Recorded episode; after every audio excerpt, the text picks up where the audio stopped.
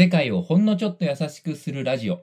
このポッドキャストは、どうしたらもっと優しい世界になるだろう。そんな視点から、ニューヨークの国際機関で働く大久保の頭の中を、日本のメディア業界で働く大橋が紐解く番組です。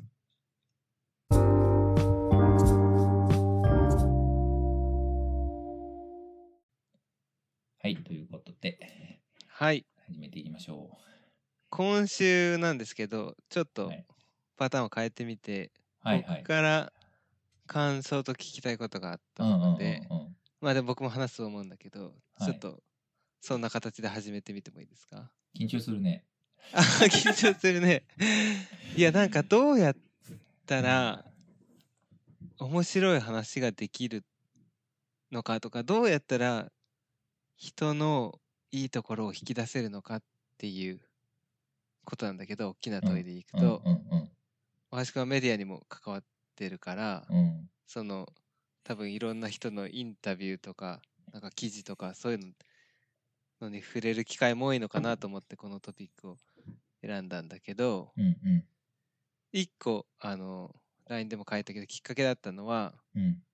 有働有働ゆ有働由美子さんだっけ？合ってるかな、うん有働さん有働アナウンサーがえっ、と成田悠輔さんはい。と一緒にインタビューしてる2本立ての動画が YouTube に上がっててうんそれがうんすごい不動産上手だなって思ったんだよね。面白か。うん成田さんのインタビューもいっぱい見てるし湯道さんのも見たことあるんだけどなんか2人の掛け合いがすごいすごい自然体でよくてなんかこう成田さんに対してもなんかレッテルを貼らないででも結構世間が聞きたいことは がっつりなんか素朴にニューヨーク・タイムズ上がっちゃったけど大丈夫みたいな聞いちゃってるしほんと多分打ち合わせとかもなくてそのまま座ったって感じだったね。その始まりもなんか成田さんがカメラマンと喋ってたらドウさんがフラッと来て「あどうも」みたいな感じ。座っていきなり始まったからいや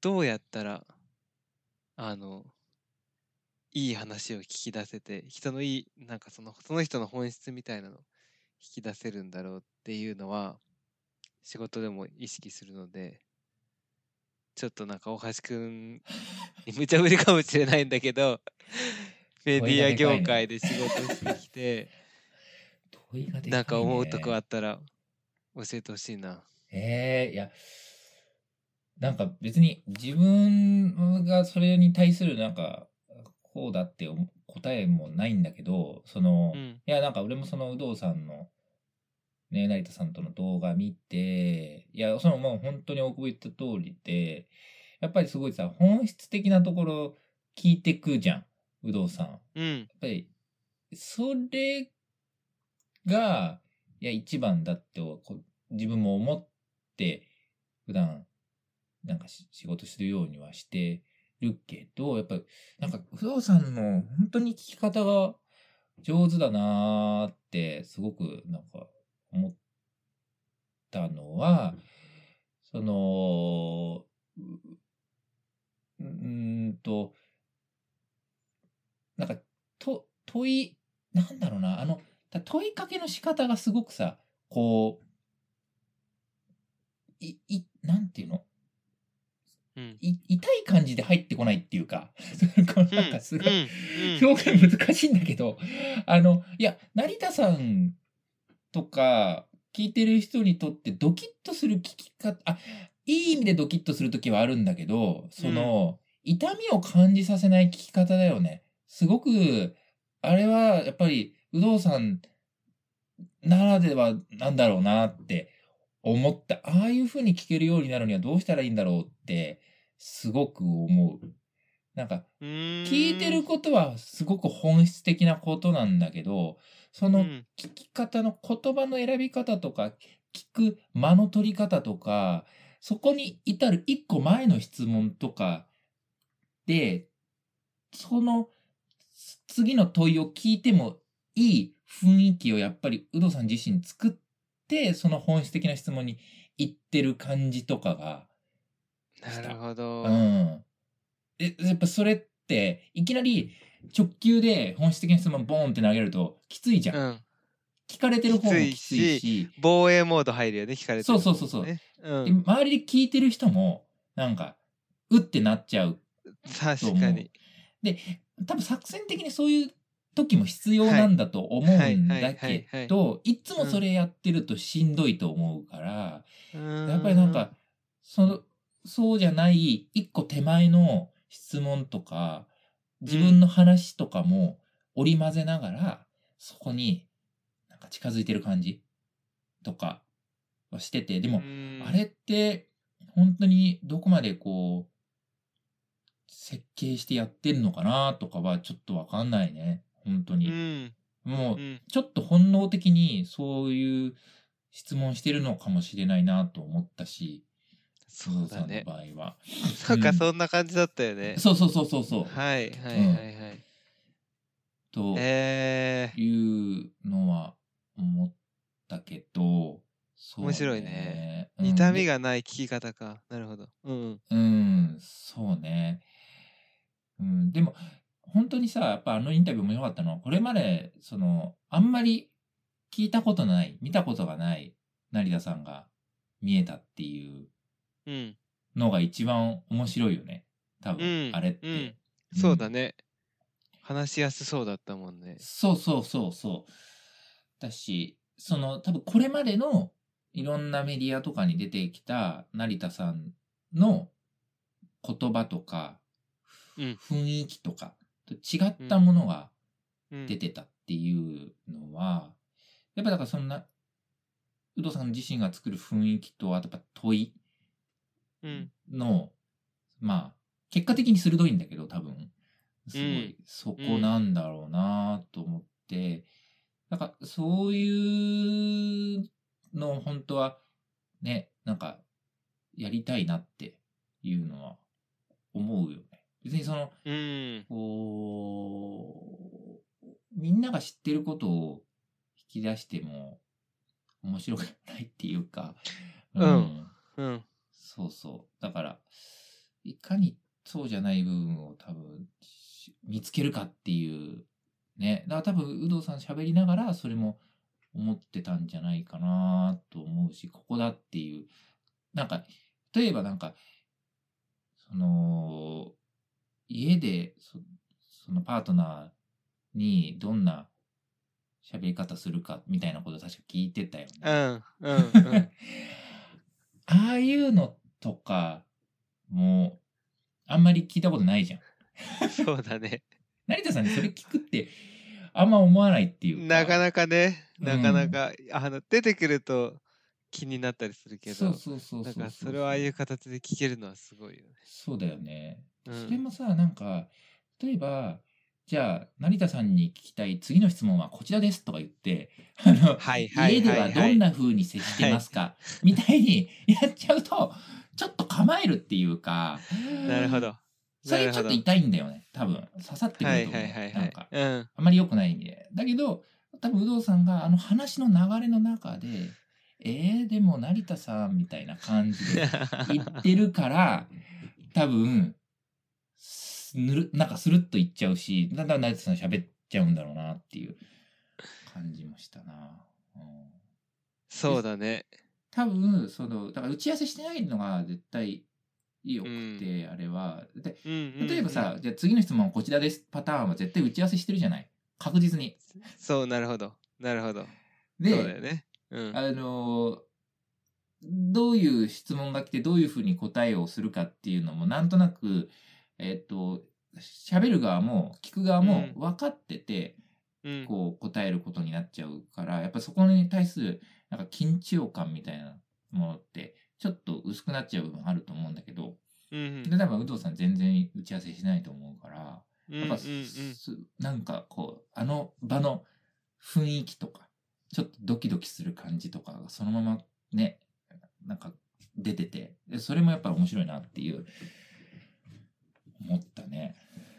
ほんと。それもあるよね。そのう、ん。生のプロの勝負うん感みたいなさ。うん、うんそう、あれ勝負だったね。なんかもう、つ、つまんないそのセミナーとかうん。あのプレゼンテーションってもう全部こう下書きがあってうん。全部こう書かれててそれに沿ってやると、まあ、時間通り終わるしうん。うん。カバーしたい内容は全部終わるんだけどこの前もそれを一個あの進行みたいなやってるやつがあったんだけどなんか俺だけ出さなかったわけよ原稿を最後まであのえ皆さん原稿出してくださいみたいに言われてー。うん。あの忙しいっていう嘘をついて出さなかったんだけどそのさ出して読んじゃうとさうん。つまんないじゃんまたもう、うん参加者がとそこの生での掛け合いで何も変わらないってことでしょだったらうん別にその原稿をむみんなに配ればいいじゃんみたいな話でいやいやそんなに固めたくないからあんま原稿とか作んないでいきたいんですよねっていうかん感じで挑んだんだけどうん。やっぱ慣れてないとかこういや時間内にこれとこれとこれをカバーしたいみたいな感じで来る人は心配なんだよねその生にうん。かけることが。はい。だからそこはもう工藤さんみたいなレベルになるとあの心配しないでというかいやそこが面白いからあえてうん準備しないでいくみたいなとこもあんのあんのかなって思った今ちょっと聞いてて。ね。まあ、でもなんか、ある程度やっぱりこう自分の中でのきっとうん設計は、お大きくはあるのかなっていう。うんまあうんこれはまあ人によるんだろうけど、なんか、あの、中井くんって、あすごい好きなんだけど、中井くんうんうんうん中井くんってめっちゃ準備するっていうのを、うんあの、いろんなインタビューで、中井くんのことを聞いたインタビューとかで見たことがあって、すごい、あの、番組の収録臨むとき、めちゃくちゃ台本読み込んで、書き込んでみたいな、して臨む。それは。自分の中ですごいシミュレーションしてるんだと思うんだよね。うんうんうん。まあわかんないけど、ちょっと細かくは。うん、そう。だからこういう話を振ったら、相手の人はこう答えてくれるかもしれない。じゃあその時こうやって、次行こうとか、めっちゃシミュレーションしてんじゃないかなっていう気もする。なるほどねう。ん。そう。だから、なんかでもだからこその、なんだろう。でもそういう感じで見えないじゃん。こうなんていうん読み上げてるとは全然違う。うん、そうそうそうそう。すごいさ、こう生の面白い。この前のね、日本で話題になった時にいうはいはいはい。松本、松本中井だっうん、けうん、そうそううそう。ん、に香取さんが出たりみたいな場でも多分めちゃくちゃ準備してめちゃくちゃ考えてるんだろうねその今の大橋君の考えだとでもでもねその生のやり取りみたいなのもこう事前に準備でききれないとこもあるかいらね。そこはねアドリブというか準備してきたからできることがあるんだろうね。うーん、そうだと思う。いや、両方あってのだと思う。でもだってそう、あの、多分だってさ、あの、松本中井はさ、まあ、うん松本さんと中井さんは打ち合わせしたかもしれないけど、多分、うんうんうん香取さんと中井さんとは、香取さんと松本さんは絶対打ち合わせしないじゃん。あれうんうんうんうん、してないと思うのよ。うんうんそう。うんいや、だからこそのすごい緊張感あって、うんまあ、面白かったけどね。うんそれがやっぱ面白いよね。うん。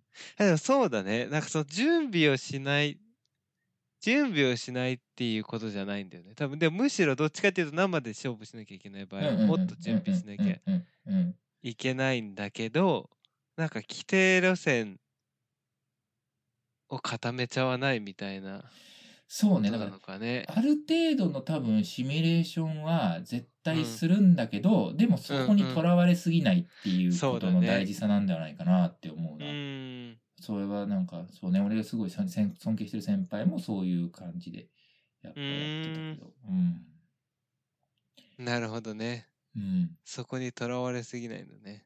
いや、それは絶対、まあみんな多分そうやってやってるんじゃないかなと思うけど、うんうんうん。いや、大久保は何？そういう、なんだろう。例えば、まあ、インタビューとかっていう感じじゃないかもしれないから、そうやって人の、その、魅力を、なんか話を聞いて引き出すみたいなこととかって、あったり、結構あるの？そういうの、機会みたいな。それはそうインタビューとかしないんだけど、うんうん。結構多分普段の仕事の中では毎日意識してて、なるほど。なんでかっていうと、一個はやっぱなんかこういろんな人を動かしていかなきゃいけないじゃん、仕事の中で。うんうんうんそうすると、なんかこう紙の上ではこう言ってるとか、ああいう大きな会議ではこういうこと言ってんだけど、その人が本当に何を考えてるのかみたいなことまでつかまないいはいはいはい。その人が動かなかったですね。だからどうやったら刺さらないで、はい。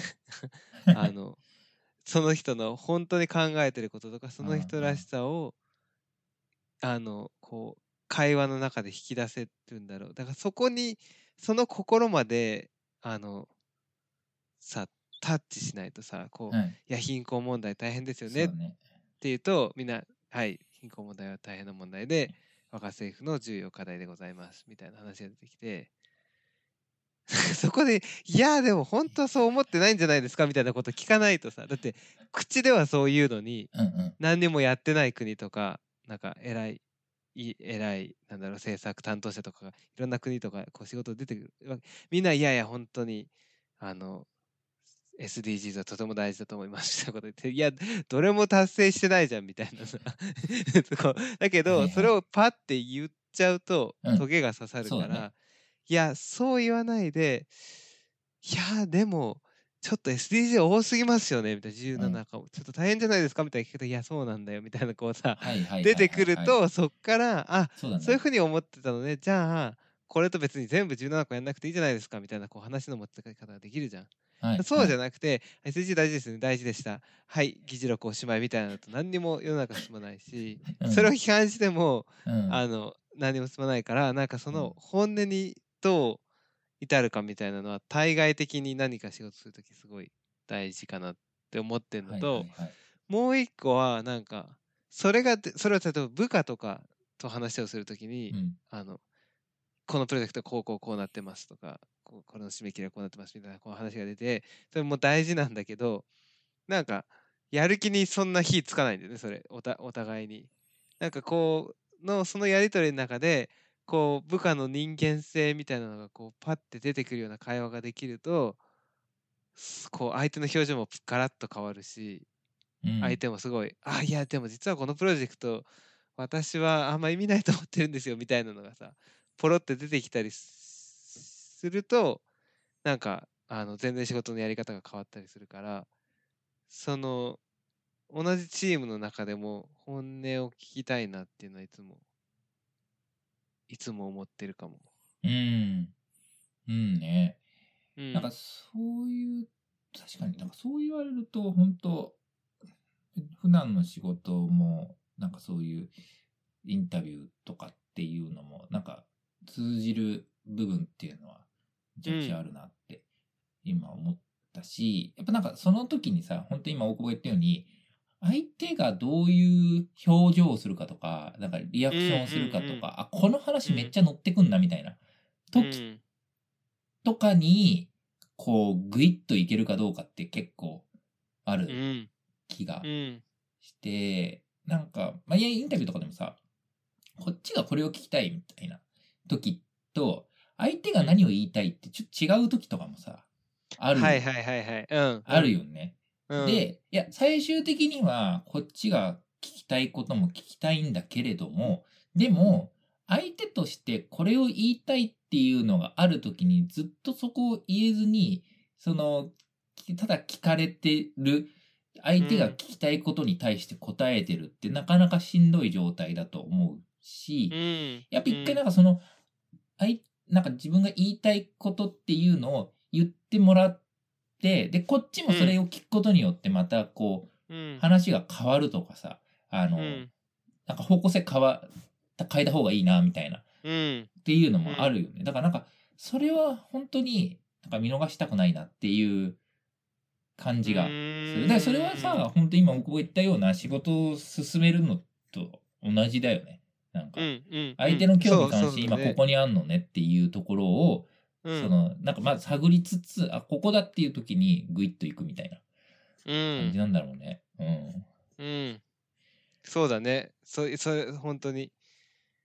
確かにね、インタビューやるときに、質問攻めにするみたいなさ、パターンも場所もあるだろうけど、うんうん。そう、本当は対話だもんね。いや、実は相手からも言いたいことがあるみたいなね。そっから始まるパターンもあるよね。そうね。うん。なるほどね。うん。なんそうね。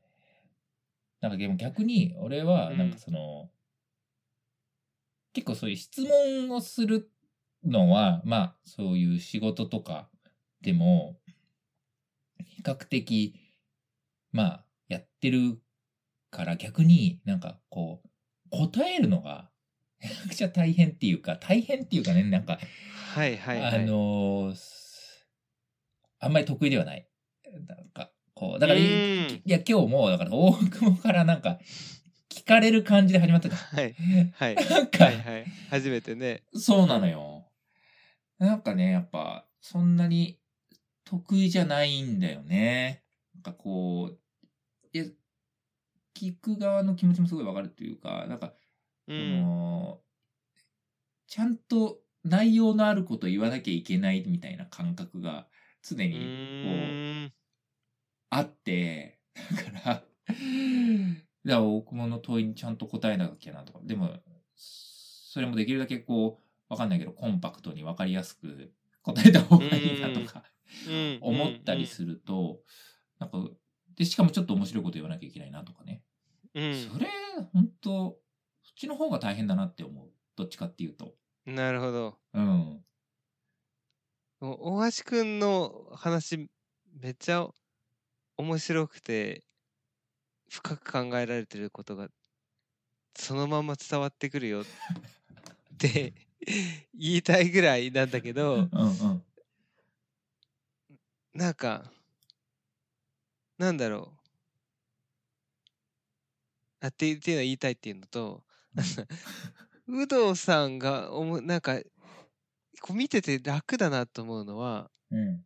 なんか有働さんがそう頑張って面白い質問しなきゃいけないとか面白い答えを言いなきゃいけないって裏ですごい頑張って修行してやってるのかもしれないんだけどうん。なんか少なくとも画面上ではそれが全く見えないっていうかさそうかも。なんか自分がう有働でさんであることにえなんだろうエゴもないけどなんか卑下もないみたいな私はこれですからみたいなこうが面白い面白くないを判断するのは見てる人っていう感じでなんかそれ、れが見てて落ち着くかな。で成田さんもうん。すごい自分は教授だって見せつけようとしてもしてないし、かといってあのなんか卑下もなんか自分は別に自分ですってお互い自分が自分であることになんかな受け入れてるからかなそこがすごいあなんかこうそれぞれの苦労とかいろんな経験を積んだ上でのそこについたんだろうけどうん。うん。確かに。このままの自分でいいんだみたいなのうん。言ってもらえると楽になりならない？いや、なる。いやいやすごいごめんごめん。めっちゃ悪い人 いや俺もこのポッドキャストでさ「いや王国の話はただ聞きたい」みたいな言ってくれてるしあの聞いてくれた方もあのいやこのなんかこう優しい感じの声を聞くだけであのただ聞いてますみたいなこと言われると自分の中での自己評価そんなん絶対なかったけどあそう。そうやって言ってくれる人がいたらこのまま 何の準備をせずにうん話して話してるからうんうんその大橋君も同じでいいんだよっていうことを お伝えする お伝えする回になんだこの回。なりました。でも大橋君大橋君にだけじゃないけどその、世界を優しくする方向でいくとそそんなにパワフルな答えはない、なんていうの言葉はないよなってなんかこうう別にいつもい言う必要もないし言い過ぎると多分逆にうさんくさくなっちゃうそうねだけど、なんかこうすごい誰かが緊張してるとか悩んでるとかの時に、うん。いやー、あなたはそのあなたらしいのが一番最高だねみたいなことをうん。そう自分のままでね、あっていいんだよみたいなフィードバックに救われることはよくあるよなと思った。うん。ね、大久保はさ、その、そういう、なんていうの、おあんまりでも普段は思ってないっうんてこと、その、自分って思ってなかったんだけどうんうんうんうん俺普段はすごくこうなんだろう多分し組織の中でもすごくなんかこう明るくて元気でか快活でかいな日本語？なんかなんかエネルギーがあっまあ合ってあってる。エネルギーがあってよく笑って笑い声が大きくて、はい。なんかこうすごい絵文字も使いまくるみたいなそれが多分俺なわけよ。基本的には。うん。なんかで多分国際機関でもタイあの肩書きはなんない専門家みたいな感じだからはい。その人 そういう人たちって周り全然そういう人いないわけみんな。専門家みたいな人がさ 本当出てくるわけ。だから、うんそれ俺ダメなんだよくないんだと思ってしかもうん。この1個前の上司から「ちょっとあなたのポジティブさはやりすぎね」みたいに言われた そんな言われ方ある？ある。だから抑えてたわけ。すごいは何々専門家の大久保ですみたいなこの件に関してはみたいな感じで言ってたんだけどうん。まあ自分で合わないけどね。いやそれがあの業界の正しいやり方なんだろうなと思ってやってたらいや今の上司の人はいやいや君はもうそのままのそのエネルギーで優しさでそれが最高の価値なんだからみたいな言ってもらってうん。でそれでいくつかあの前回のエピソードで話仮説検証じゃないけどうんそれでやってみたらでそれ嫌いな人はいるんだよね。すごい嫌いな人はいるしそういうの良くないんじゃないと思う人もいるんだけど一方でそれはすごい明らかにその前回の話したベリーズみたいに明らかに自分がそれを持ち込んでるからその会議とか案件が前に進んだってことがあるわけよ。うん。だから別に誰からも好かれたり誰からも評価されることが俺の仕事じゃなくて自分の持ってる力を最大限生かしてなんかを進めることが仕事だからうんあのもちろんな学ばなきゃいけないそのままでいいわけじゃないんだけどあんまり他人からどう他人の期待にどう応えるかっていうよりかはうんもういかに自分の良さを自分のありのままを出せるかっていうふうにシフトしたかもしれない今のえチチームの環境のおかげで。ー、なるほどね。なるほど。そうか。そうね。だから、確かに、だから自分が例えばじゃあインタビューしてて、うんいや、すごい面白いなって聞いてて面白いなっていう人ほど多分そうなんだと思うんだよ。その、うんうん別に相手がどうこう思うかっていうよりは自分本来の部分をすごく大切にしてるからだから俺も聞きたいなって思うし、そのうん。その本来の部分って何ですかっていうそこ、うん。そこをもっと聞かせてくださいみたいな感じにうん。なるんだろうなって今思った聞いてて、うん。そう。うん。だから、そのね、なんか立場変わると、なんか逆に俺ちょっとすごい、あの、インタビューとかすごい答えづらいなって、すごい、うん。あの、インタビュアーの気持ちもね、なんか想像しちゃうから、取れ高とかね、気にしちゃうから。なるほどね。そうそう、思うんだけど、どね。でも、まあ、でもそうだよなっていう、その、まあ、ね、そこ気にしてても、それ本当に面白いものって多分出てこないんだと思うし、自分が逆だったら、本当に期待してるっていうのは多分、そういう、あなたの本来の部分って何ですかっていうところを期待してんだなっていうことは、思ったね。うん。なんか、うん。うん。確かにね。なんか、仕事始めた時とかってやっぱ、取れ高みたいなすごい言われるじゃん？多分。なんか、うんあの、新人研修的な話だとさ、うんいかにちゃんと仕事するかみたいなので、当たり前だけど仕事の型みたいなのを覚えさせはいられるかはいはいら、で、それやらせ、やっってきて仕事の方ができるようになった時になんかその仕事の方を学ぶ前にあった自分らしさみたいなのを一回こう抜いて仕事の型を入れるからはいはい。それは大事なプロセスなんだろうけどなんか多分そっからさらにいい仕事型を学んだ後にねいい仕事をするにはその方に自分をもう一回呼び戻してきてでこうどうそれぞれの人がね自分らしさを化学反応するかみたいなのを作っていくんだろうなっていう気がしたわ。うんうどんさんの、うどんさんのやり方がういいわけじゃないじゃん。多分みんながみんなうんなんかこう、水戸ちゃんとかが有働さんのやり方を真似したら良くなるわけじゃなくて、うんうんうんうん。あれは絶対有働さんなりのバックグラウンドとか性格とかがあるからすごい生きてる。それが型に。はまってるから生きてるわけでうん。なんかその普段の仕事の国際機関の職員として身につけてなきゃいけない方はちゃんと身についてるかっていう話とでもその型通りにやってるだけでは意味なくてそこに自分らしさうんどうやって取り入れていくんだろうっていうのをちょっと考え考えさせられるね。そのなんかさ自分らしさみたいなものをなんかこう自分でなんか理解してる場合もあるしうん、それをなんか他の人から言われて気づかされる部分とかもあるわけじゃん。で、うん。その大久保がやってるコーチングとかはやっぱりその後者的な、そのあなたってこういう人ですよねみたいなまあこういう人ですよねっていうかこういう、なんからしさがあるみたいなところになんか近づくさお手伝いをするみたいなコーチングなのかな。それですよまさに。それよね。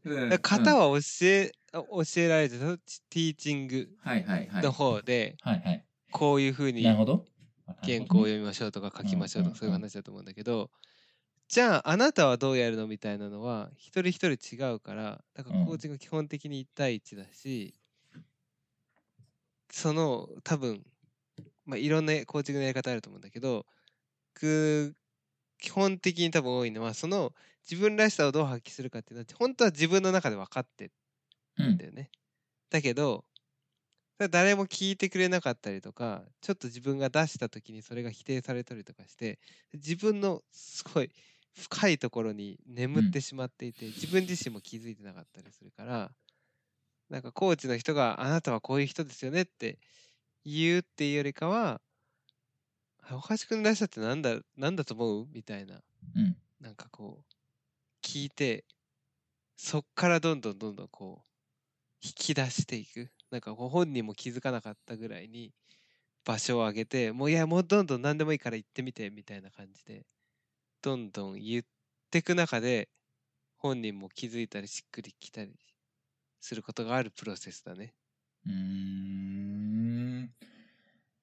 いや、ちょっと、コーチング、詳しく聞きたい。ちょっと今度、じゃあ今度コーチングの話。そうだね。うん。コーチングの話もうん。してみたい気しになるなまさにこういう話はそうやって深めていくプロセスまあ確かにがある確かに。かなって思うそれもね、うん確かにそうかもしれない。いや、あれでしょ？なんか、あの、今度、妻の誕生日プレゼントなんか、コーチング。ツイッター読んでないっつってたじゃん。いや、最近ちょっとなんかさ、最近じゃあこれがあるから読んでくれてる。そうそうそうそうそう書いたんだけどうん。奥さんからたん奥さんにそうそう誕生日プレゼント何がいいのって聞いててずっと、いやー別に物じゃないしなんか何もないんだよね特に物はみたいなずっと言ってて、うんうん。あそうなんだって思ってたら仕事中に LINE が来て欲しいもの見つかったわみたいなの来てをなんか別に何でも別にこうあのプレゼントしようと思ってたんだけどあの旦那のコーチングが受けたいみたいな。こう飛んできたからねそれで。やりましたよ昨日誕生日だったから。やったの？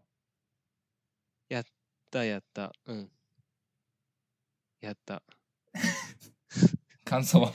感想は、感想はやっぱそう、だからすごいコーチングの話の中で大事なのって、コーチがな、あの、善悪を判断しないっていうか、ああの、別にこう出てきたものを全部、こう、受け止めるじゃないけど、それってちょっとなんか、おかしくないですかとか、それって自己中じゃないですか。それを全く言わないんだよね。あ、うん、こう、あの、判断する人じゃないから。あそういう感じで、なんか普段の夫婦の会話って、え、それおかしくないとかさ、いや、それまだやってなかったのとかさ、そういう、こう、当たり前だけど、普段の人間の会話っていろんな、あの、判断が入ってくるじゃん。そうね。だけど、いや別にコーチやってる人も別に普段の会話はそのそうだと思うん別に普通の会話だと思うんだけどそれをやってる時はとにかく相手の本当の願いコーチングをやってる時は相手の願いとか希望を聞き出すっていう仕事に回役割に回るからなんかね一番身近にいて一番会話量も多いのにうん。あ意外と相手の本当にやりたかったことみたいなの聞けてなかったなっていうあ気づきがあってああってよよかったけど よかったよかった一方でやっぱり ぱり一番身近な人が一番難しいなっていうとーころもありますね。あー、そうなんだ。うん。えじゃあ、まあちょっとコーチングはまた、ちょっと、次回以降そうだねで、ま、ちょっと深掘りしたいね。うん。ぜひぜひ一回テーマを取ってうん。話しましょはい。じゃあ、今日はこんなところで。う。そうだね。本当に いろんな思ってないいろんな方向に話が飛ぶのをまあね。生の楽しみということで。あ確かにそうね。はい。はいでは、ここまで世界をほんのちょっと優しくするラジオ。お相手は大橋と、大久保でした。